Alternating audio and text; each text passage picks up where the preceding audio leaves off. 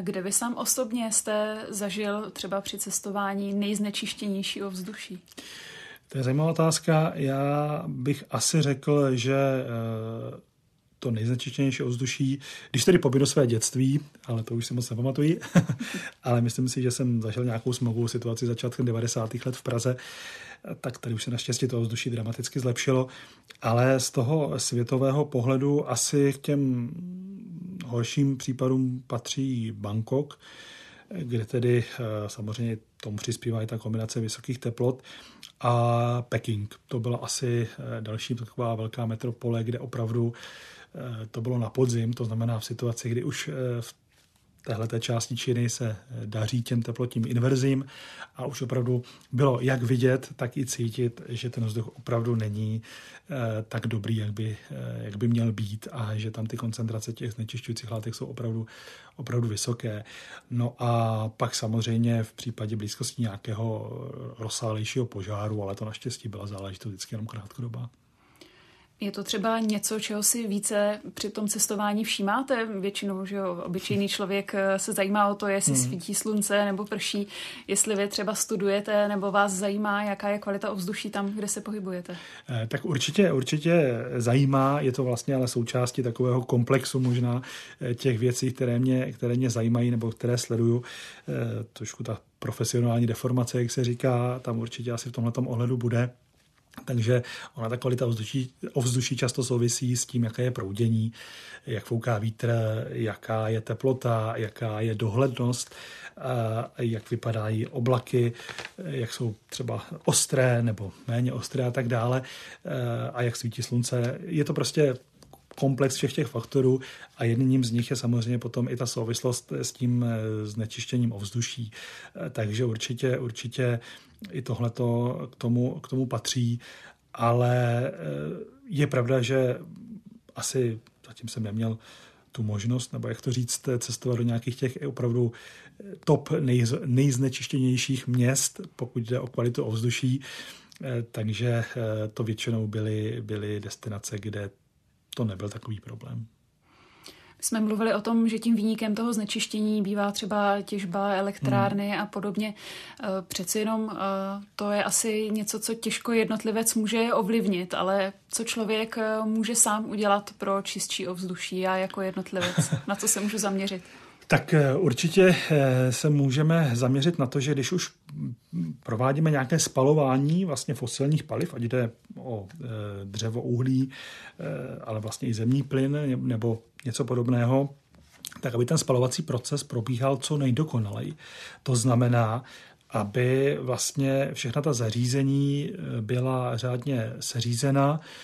Samozřejmě probíhaly případné nebo pří, nutné revize, třeba ze strany komuníků a podobně, aby opravdu těch emisí, které se přitom uvolní do ovzduší, bylo co nejmenší možné množství. A samozřejmě už jsme se toho dotkli, třeba i to vlhké dřevo určitě není jako dobrý nápad spalovat v domácích kamnech, to rozhodně ne. E, takže to je jedna věc, ke které můžeme přispět, takže opravdu e, co nejkvalitnější spalování a myslím si, že dneska už jsou jako ty možnosti poměrně dobré.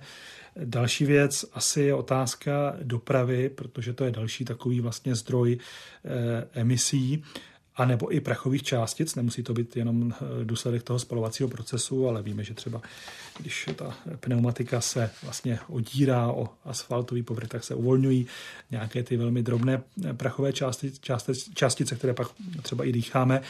Takže to je další otázka, jestli třeba musíme vlastně vyrazit tím osobním automobilem, nebo jestli můžeme jet spíš třeba hromadnou dopravou, eh, tak tam si myslím, že to je další takový zdroj, který můžeme, můžeme omezit. No a pak už jsou to takové spíš trošku jako přenesené zdroje, samozřejmě když produkujeme nějaké odpady, eh, tak většinou potom se musí ten odpad nějakým způsobem zpracovat, někde se třeba spálí, i když jsou samozřejmě dneska už ty spalovny dokonalé, tak přece jenom nějaké určité menší množství těch škodlivin se potom do ovzduší dostane. Takže je to trošku takové, takové eh, komplexní, řekl bych, eh, pojetí, ale myslím si, ty dva hlavní eh, základy jsou tedy to kvalitní spalování, pokud tedy něco spalujeme a pokud možno omezit tu individuální dopravu. Já se ještě vrátím na samý začátek, mm-hmm. jak jsme se bavili právě o velkém smogu v Londýně v roce 1952, tak my uvádíme na našem webu Věda 24 právě v článku o tomto smogu, že ta situace měla ještě i další následek, že v Londýně se od té doby začalo pravidelně předpovídat počasí. aby se dalo hmm. právě na podobný eh, případ případně připravit. Eh, kdy se začalo to počasí předpovídat u nás? U nás eh, tak v předpovědi počasí vlastně tady vznikaly už za první republiky, respektive záleží na tom, co vlastně považujeme za předpověď počasí.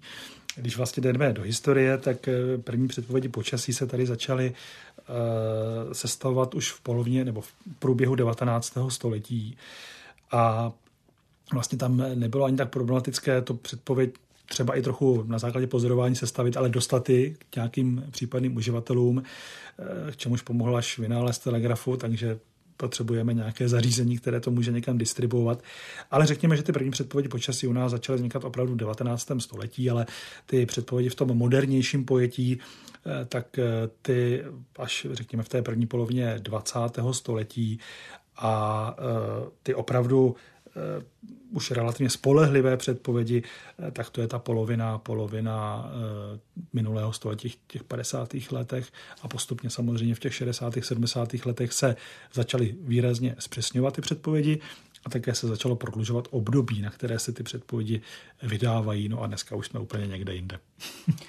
s tou změnou eh, toho přístupu během těch 70 hmm. let i s těmi lepšími technickými možnostmi. Myslíte si, že kdyby v současnosti hrozila podobná situace, jako byl ten velký londýnský smog v roce 1952, hmm.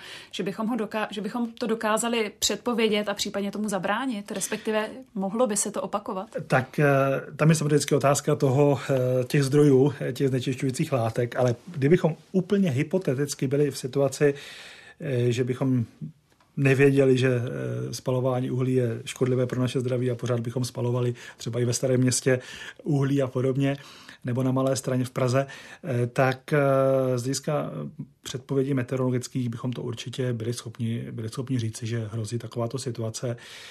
Mimochodem dneska už vlastně meteorologické modely, které se používají, mají i určité, řekněme, rozšíření nebo možnost vlastně zakomponování i e, různých těch e, dějů tzv. atmosférické chemie a šíření různých znečišťujících látek. To znamená, je to o tom, pokud známe dobře ty zdroje, které vypouštějí do ovzduší nějaké ty škodlivé látky, tak ty se dají do toho modelu vlastně zahrnout a ten model pak je schopen na základě toho vlastního počasí a třeba vzniku té inverze, proudění, foukání větru a tak dále, určit, v jakých oblastech, jaké asi budou koncentrace těch znečišťujících látek.